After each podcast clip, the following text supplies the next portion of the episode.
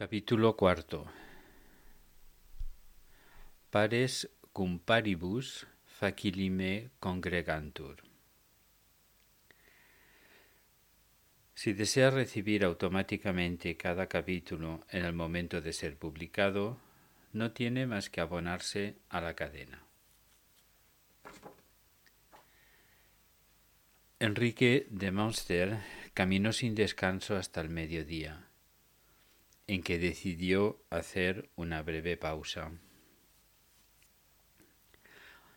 Atravesaba un bosque particularmente tupido y agreste.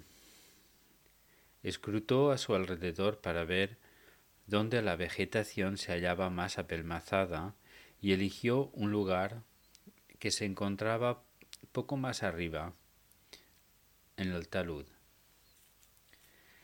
Tras los matorrales cubiertos de nieve, vio un tronco de roble caído y se sentó sobre él. Cuando se hubo recuperado un tanto, se puso a observar los alrededores. El terreno era ligeramente rocoso. Debía hallarse en la parte baja de una montaña. El sol estaba en lo alto y ofrecía una buena visibilidad. Tras él había un peñasco en cuya base se acumulaba la nieve probablemente recubriendo la maleza que crecía allí. Se preguntó si no sería aquel un buen abrigo que le permitiría, acaso, dormir hasta el anochecer y continuar la marcha amparado en la oscuridad de la noche. La disposición de los árboles hacía que los rayos del sol dieran sobre esa zona y continuando su trayectoria descendente, seguirían dando al menos durante un rato. Ni corto ni perezoso se levantó y comenzó a despejar aquello de nieve y matorral. Entonces, para su gran sorpresa, descubrió que allí había una cueva del tamaño de la celda de un monje. Penetró en ella y notó que la temperatura era bastante clemente y que, si cubría la entrada con ramajes, lo seguiría siendo durante la noche. Sabía que, incluso en invierno, con paciencia, se podía encontrar comida en el bosque. Al pie de los árboles se pueden encontrar todavía bellotas, nueces negras, castañas. Las ramas adecuadas pueden ofrecer aún ciruelas silvestres congeladas, escaramujos, arándanos y manzanas salvajes. Escarbando bajo la nieve se puede encontrar el diente de león, la cebolla silvestre y la pamplina. También hay raíces comestibles como la de la espadaña, que se pueden lavar bien con la nieve. Cuanto más consideraba esa posibilidad, más convencido estaba de que era la mejor solución. Bien podía vivir de ese modo durante unos cuantos días hasta que sus perseguidores se cansen de buscarlos en medio en un medio tan hostil o que los crean ya en otras zonas más alejadas. Se puso manos a la obra de inmediato. Lo primero que hizo fue desandar un trecho y al tiempo que buscaba los mencionados alimentos, iba borrando las huellas que había dejado sobre la nieve. La cosecha no fue muy generosa, pues el sol caía rápidamente hacia el horizonte, pero sí fue suficiente. Comió pues la magra cena que la naturaleza le había ofrecido, aun en su período más rudo, se tumbó en el suelo completamente seco de la caverna y se quedó dormido en el acto. Al día siguiente lo despertaron unos relinchos de caballos.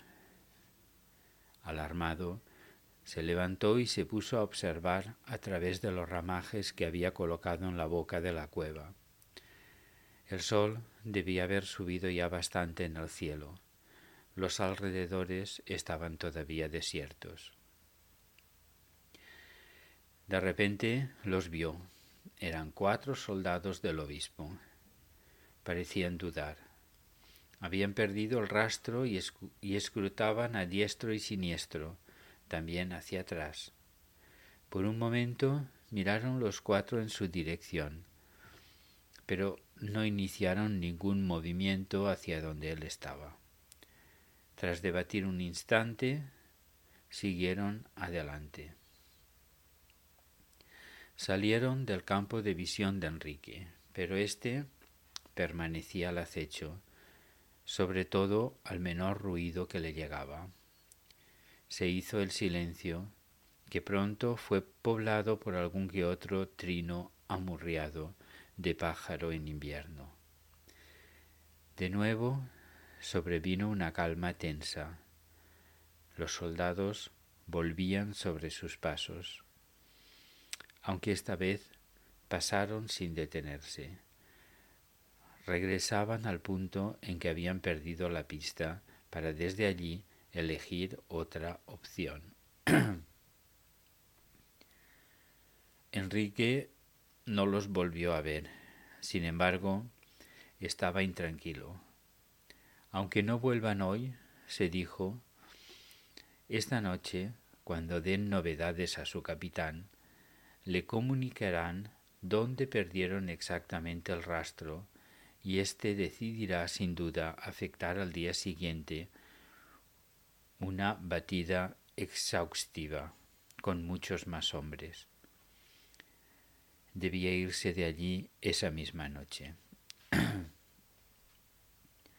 El día lo aprovecharía haciendo acopio de alimento y descansando. Después reanudaría la marcha en la oscuridad. Tuvo suerte y una tenue raja de luna apareció en el firmamento. La iluminación que proporcionaba era casi insignificante, aunque bastaba para permitirle andar. Eso sí, con mucha precaución. El lado bueno consistía en que también él era prácticamente invisible. La tarde anterior, mientras reposaba en la caverna, había tenido tiempo para meditar con calma sobre el posible recorrido efectuado desde su salida de la abadía. Hizo una estimación sobre el lugar aproximado en que debía encontrarse y reflexionó sobre la mejor ruta a seguir, la que le ofrecía más posibilidades de encontrarse con los rebeldes que vivían en el bosque. Al día siguiente hubiera querido encontrar otro lugar confortable para dormir, pero esta vez no le quiso sonreír la suerte, de modo que no tuvo más remedio que proseguir la marcha, tratando de evitar las partes descubiertas. Aunque el alimento que traía consigo y el que encontraba por el camino era escaso, lo cierto es que le daba las fuerzas suficientes para seguir avanzando día y noche. Al amanecer del día siguiente, desde un altozano, pudo contemplar un bosque inmenso esta vez, sin límites visibles. Había llegado a donde se proponía. Allí no le irían a buscar los soldados del obispo. El problema, sin embargo, era otro. Conseguiría dar con quienes andaba buscando. Aquello era como encontrar una aguja en un pajar. Lo que no podía imaginar es que, apenas puestos los pies en la segunda fila de árboles, se iba a ver rodeado por hombres vestidos con pieles de lobo y de oso, armados convenientemente con lanzas, espadas y rodelas. En efecto, esa era una de las principales entradas a sus dominios, y por supuesto estaba muy bien vigilada. Llevadme ante Berulfo, les gritó en alemán antes de que se acercaran. tengo información importante que comunicarle. El que estaba al mando del puesto de observación asintió. Traed un buen caballo, vosotros tres le escoltaréis hasta el poblado.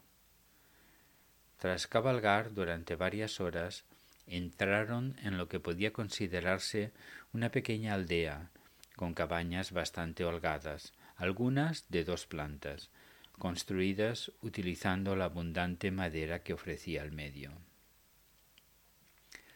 La actividad era considerable.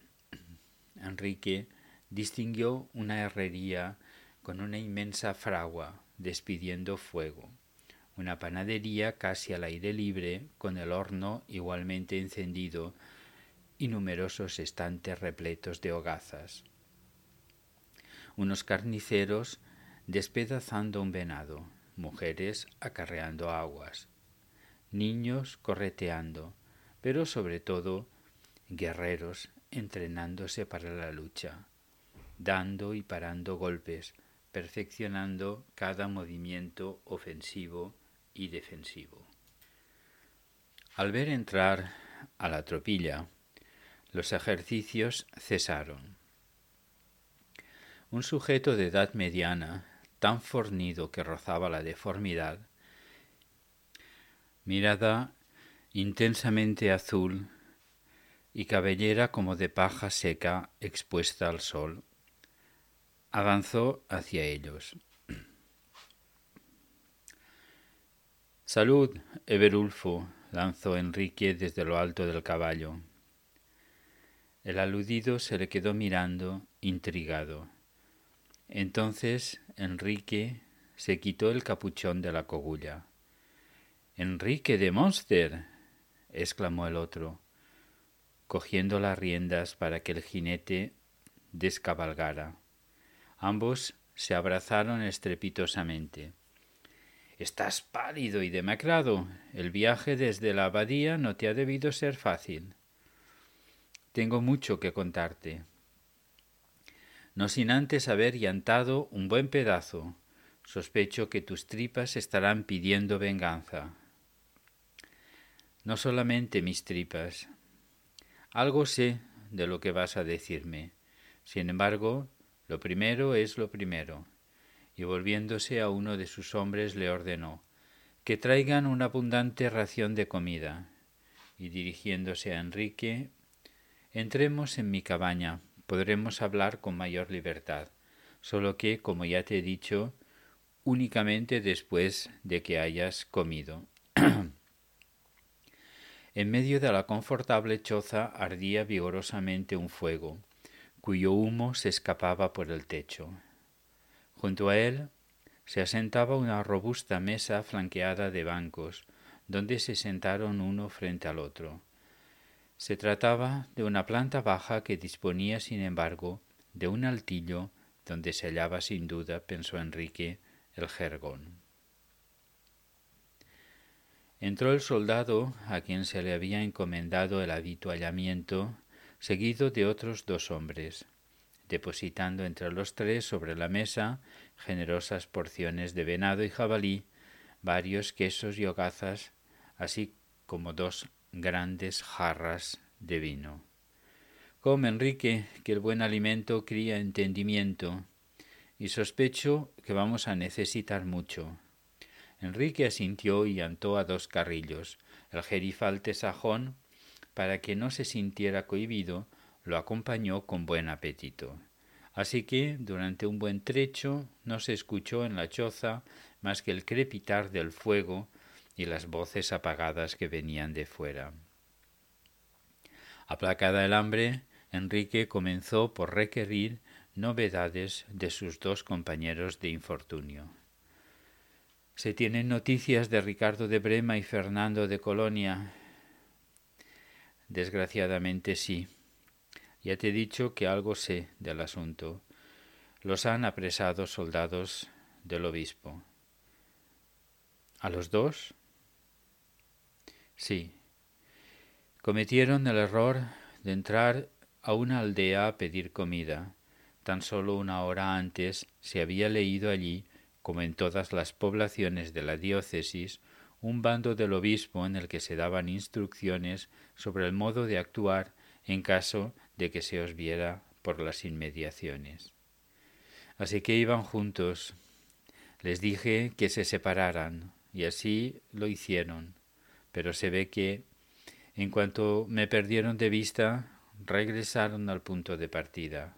Debieron entenderse antes de salir. En cualquier caso, mucho me temo que van a pagar caros sus errores. Enrique apoyó la cabeza en ambas manos y permaneció un momento en silencio. Al cabo, con las ideas puestas en orden, prosiguió. La misión que se nos había encomendado al entrar en la abadía la hemos cumplido. La mesa se encuentra efectivamente en su interior y sabemos cómo se accede a ella. De hecho, hemos penetrado en el Sancta Santorum donde se guarda, lo que ha costado la vida a varios hermanos, entre ellos a Aldo de Pasao. A mí me ordenaron, una vez dentro, que me saliera, pues convenía que, en caso de, de, que ocurriera un accidente, como así sucedió, al menos uno estuviera en condiciones de comunicar el descubrimiento a los demás y así no se perdiera. Entonces Has visto con tus propios ojos la mesa. La he visto con estos dos ojos que se ha de comer la tierra. ¿Y has sentido algo especial al tenerla al lado? Parece que los intestinos se te hayan convertido en una serpiente viva que se mueve en tus entrañas. ¿Te parece que, de un momento a otro, vayas a oír un rumor ronco y profundo, pero no llegas a oírlo. Notas que estás en presencia de algo inmenso, ante la formidable fuente de un poder insondable, incalculable, que podría hacer estallar el universo. Lo único que nos falta es la clave que permite encauzar ese poder en la dirección deseada. Creíamos tenerla, pero con toda evidencia quien nos la entregó, sabiendo que iba a morir, se vengó de nosotros. La habíais obtenido mediante la fuerza. Somos soldados, Eberulfo, y no hay nada que se halle por encima del deber. Entiendo. Por lo menos sabemos que se encuentra allí y que conocemos el modo de acceder a ella cuando la ocasión se presente. La ocasión es esta. Considéralo bien. El rey, el papa y la mesa se hallan en la misma abadía. No dos, sino tres pájaros ensartados en una misma flecha. Además, se halla una buena parte de la nobleza sajona, la cual, aunque acompaña al rey, todo el mundo sabe que su corazón está con nosotros. Si lo secundamos con tus hombres, podríamos dar buena cuenta del contingente franco. El efecto sorpresa nos favorecería mucho. Además, así podríamos salvar la vida a esos pobres muchachos. He oído que los están juzgando y también que van a salir bastante mal parados del juicio. Se les acusa de crímenes horrendos. Ya te he dicho que hemos tenido que matar y torturar para llegar a nuestros fines. Entonces los ajusticiarán, sin duda alguna, a ellos y a Rurik de Erfurt, cuya implicación en el asunto se ha descubierto. Traté de, convencer, de convencerle para que huyera con nosotros, pero no lo conseguí. Argumentó que era demasiado viejo para seguirnos. Confiaba en que su cargo en la abadía impondría el respeto suficiente como para que su palabra prevaleciera contra la del muchacho que nos había delatado, un novicio recién llegado. Parece ser que se equivocó.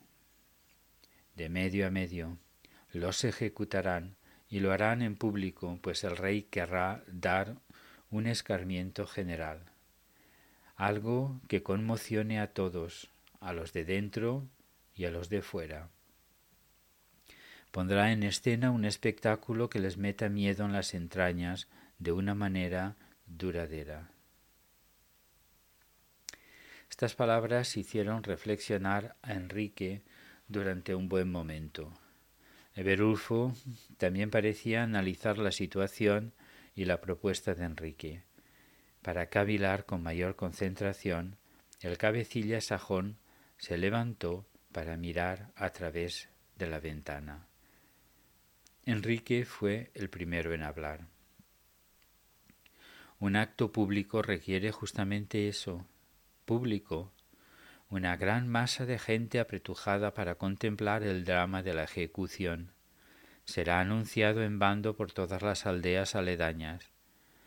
Es la ocasión para agrupar una gran cantidad de tus hombres al pie mismo de la abadía. Bajo un sayo campesino se puede ocultar muy bien una espada. Nadie lo registrará, nadie sospechará de ellos. Acudirán mezclados con la multitud. Estaba pensando en lo mismo, admitió Eberulfo. Al mismo tiempo, consideraba algunos obstáculos al plan.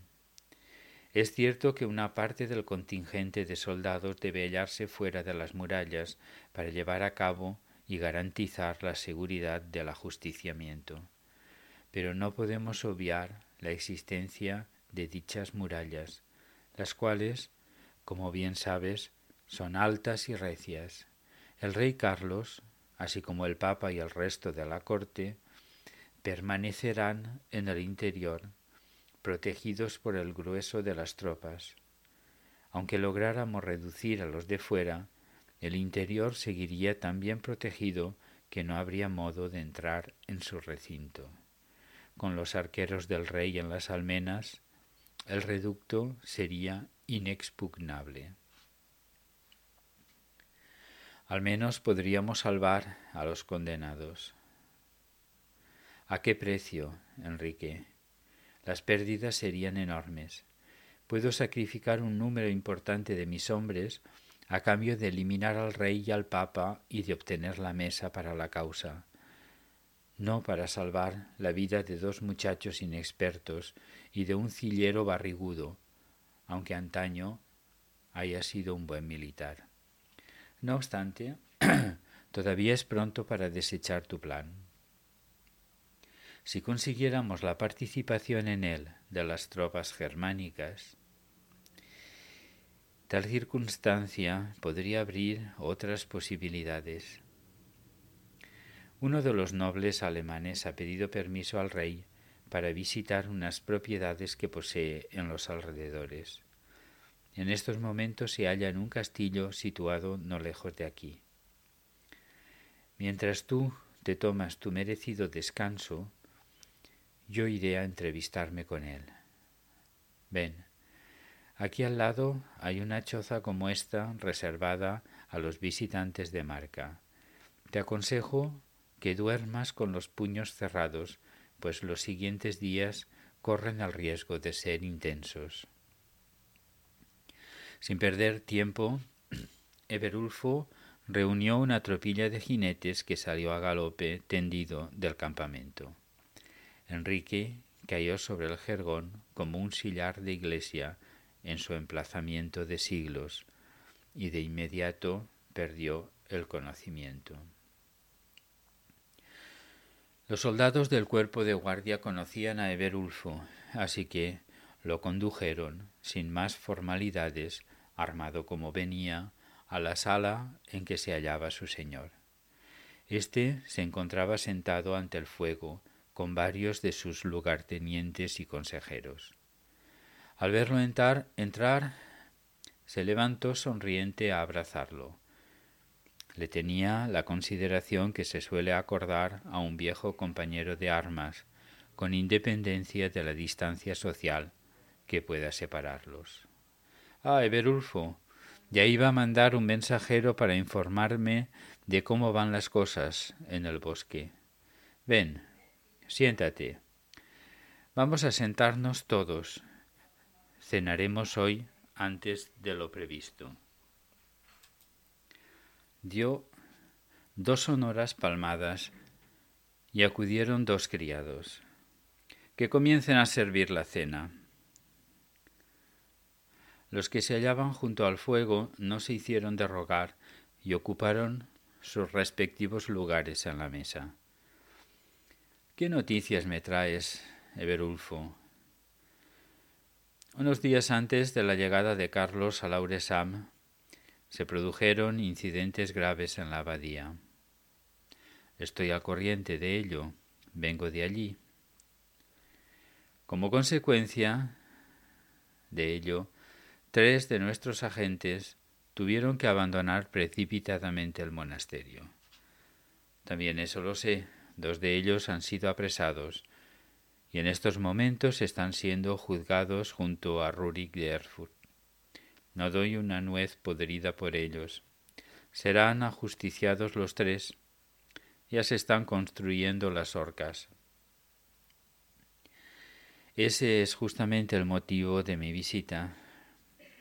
El tercer hombre, Enrique de Monster, ha logrado llegar hasta mi campamento. Según él, nuestro partido en la abadía ha logrado al fin descubrir el acceso a la mesa. Saben cómo llegar a ella, aunque ignoran cómo hacerla funcionar, por decirlo de alguna manera.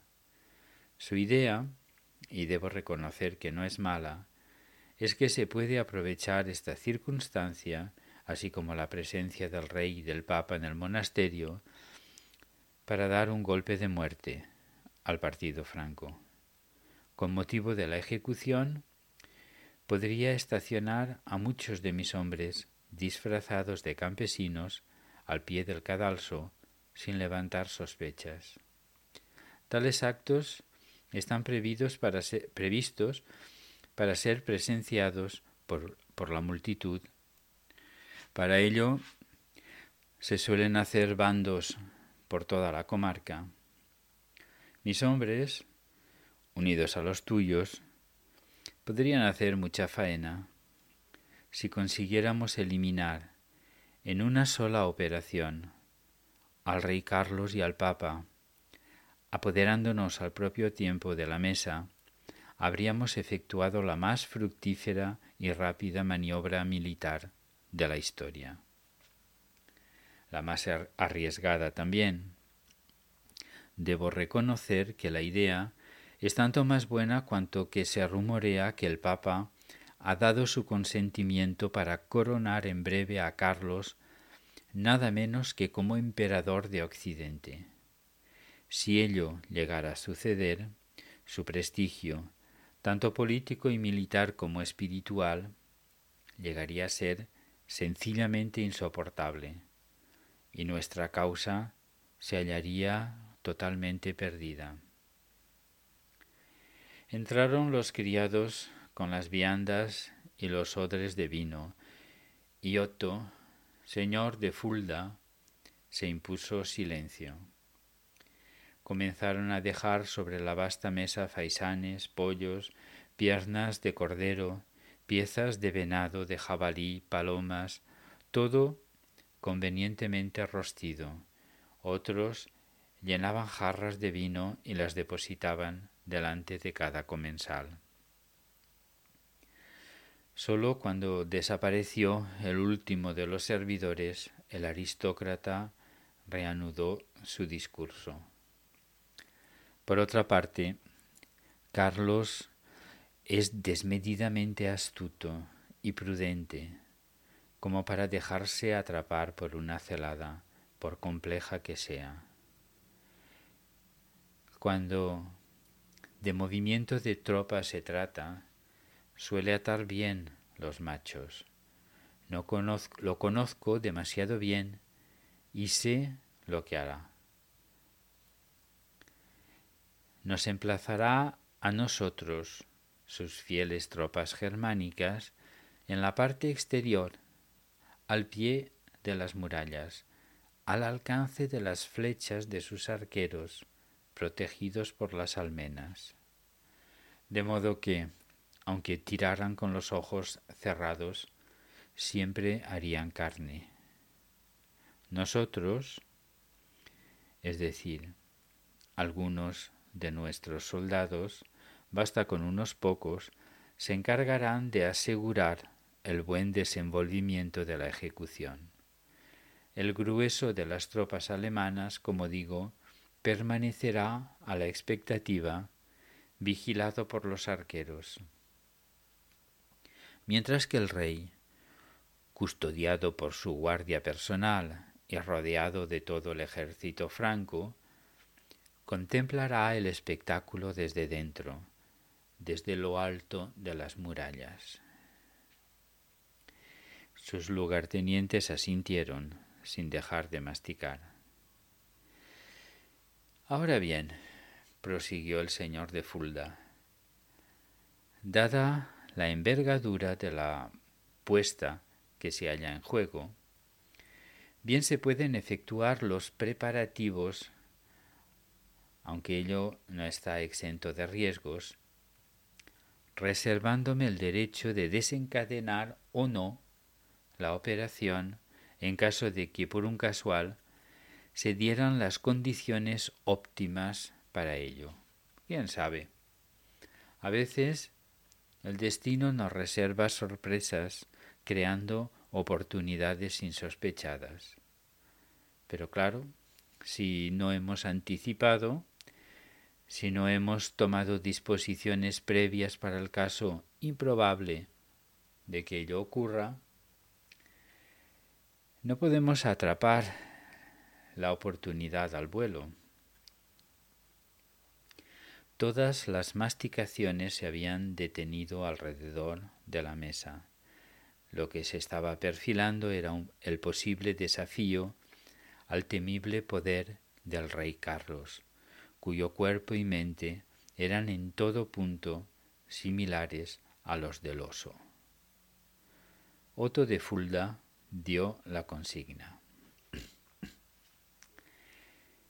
Si pongo mi mano derecha en lo alto de la cabeza de mi caballo, entre las dos orejas, la operación se desencadena. Si no lo hago y alguien desenvaina la espada, yo mismo lo decapito con la mía. Así fue como Enrique de Monster regresó junto a la abadía de Lauresam disfrazado de campesino, con la capucha bien calada, aprovechando que el frío seguía siendo lancinante, rabioso. A su lado se hallaba Eberulfo y dispersos, confundidos en el gentío, casi todos sus hombres, verdaderos soldados, entrenados todos los días para la guerra. Al principio se entretuvo repasando las almenas, tratando de reconocer a los monjes y a los novicios bajo sus capuchas. Pero cuando se abrió la puerta y salió el carro con, sus, con los reos, y comenzaron los cánticos de Rurik de Erfurt, su mirada se posó sobre la de Otto de Fulda, y aunque aunque se hubiera hundido el mundo a su alrededor, no la habría apartado. El señor alemán, por su parte, permanecía impávido, rígido como si fuera una talla de madera policromada. Su cerebro, en cambio, funcionaba como un molino enloquecido por el desatado ímpetu de una riada. Durante los días precedentes se había asegurado el apoyo de los demás nobles germanos. Aprovechando que el Papa vertía unas palabras al oído del rey, situó a sus tropas ligeramente más adelantadas de lo que estipulaba la orden recibida por el monarca en persona. Por otra parte, había tomado la iniciativa, no especificada en ningún momento por el rey, de colocar una escolta de soldados a lo largo de todo el camino que debía recorrer el carro que transportaba a los prisioneros. Esto a veces se hacía, aunque excepcionalmente, en las ejecuciones que tenían lugar en poblaciones importantes del territorio rebelde, donde podían actuar facciones enemigas, para impedir que se libere a los condenados mediante un audaz golpe de mano.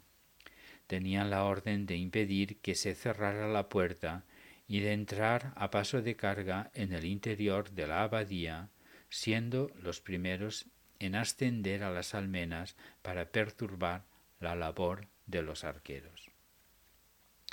El oficial que los mandaba también había recibido la consigna, por lo que tenía igualmente los ojos fijos en él.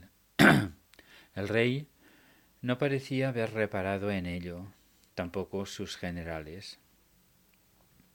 Por lo demás, había tomado las disposiciones que él había predicho. En su cabeza reinaba el equilibrio perfecto entre los pros y los contras. Los soldados francos, encargados de cerrar la puerta a la salida del carro, fascinados por los cánticos de Rurik y los lamentos de los dos más jóvenes, tardaban en actuar la mano de Otto de Fulda comenzó a ascender por el cuello del caballo. Se detuvo en las crines. Dudó un instante y cuando ya estaba subiendo con decisión, se oyó el estrépito de los pesados batientes al cerrarse. Entonces volvió a bajar apoyándose definitivamente en el arzón. Enriscó los ojos y Carlo Magno lo estaba mirando fijamente. Al amanecer del día siguiente, Enrique de Monster volvió al lugar de la ejecución.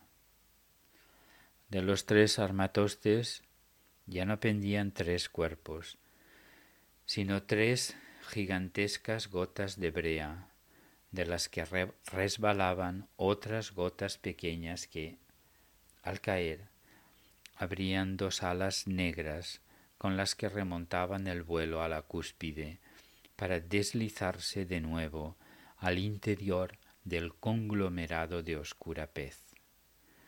Los pájaros de una misma pluma se reúnen fácilmente, se dijo.